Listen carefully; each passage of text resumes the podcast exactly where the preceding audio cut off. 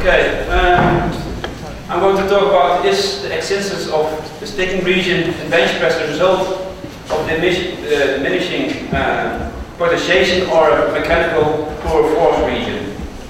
Um, bench press, as we already saw earlier today, is one of the most popular lifts in strengthening the upper body. As successful attempts when the barbell is uh, lowered to the chest and pushed up until the arms are fully extended. When you look here, this is the 1RM, and you see what happens in 1RM testing at maximum and sub-maximum. You see, there's a period or region where it's very difficult to get it up. We call it the sticking region.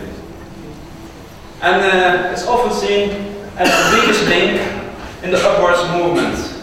There are two theories.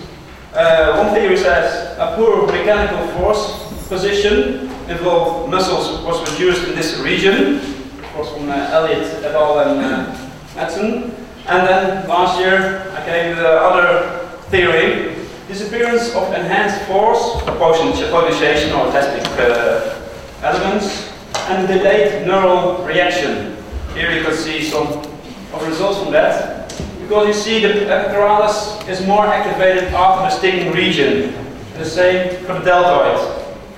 So we thought because of this that there's a neural delay, and because of the diminishing of potentiation, that the sticking region would occur. So the aim of our study was to investigate if this theory or the theory was uh, before. And diminishing potentiation and delayed neural drive are a result of mechanical floor region in which the muscles can produce less force.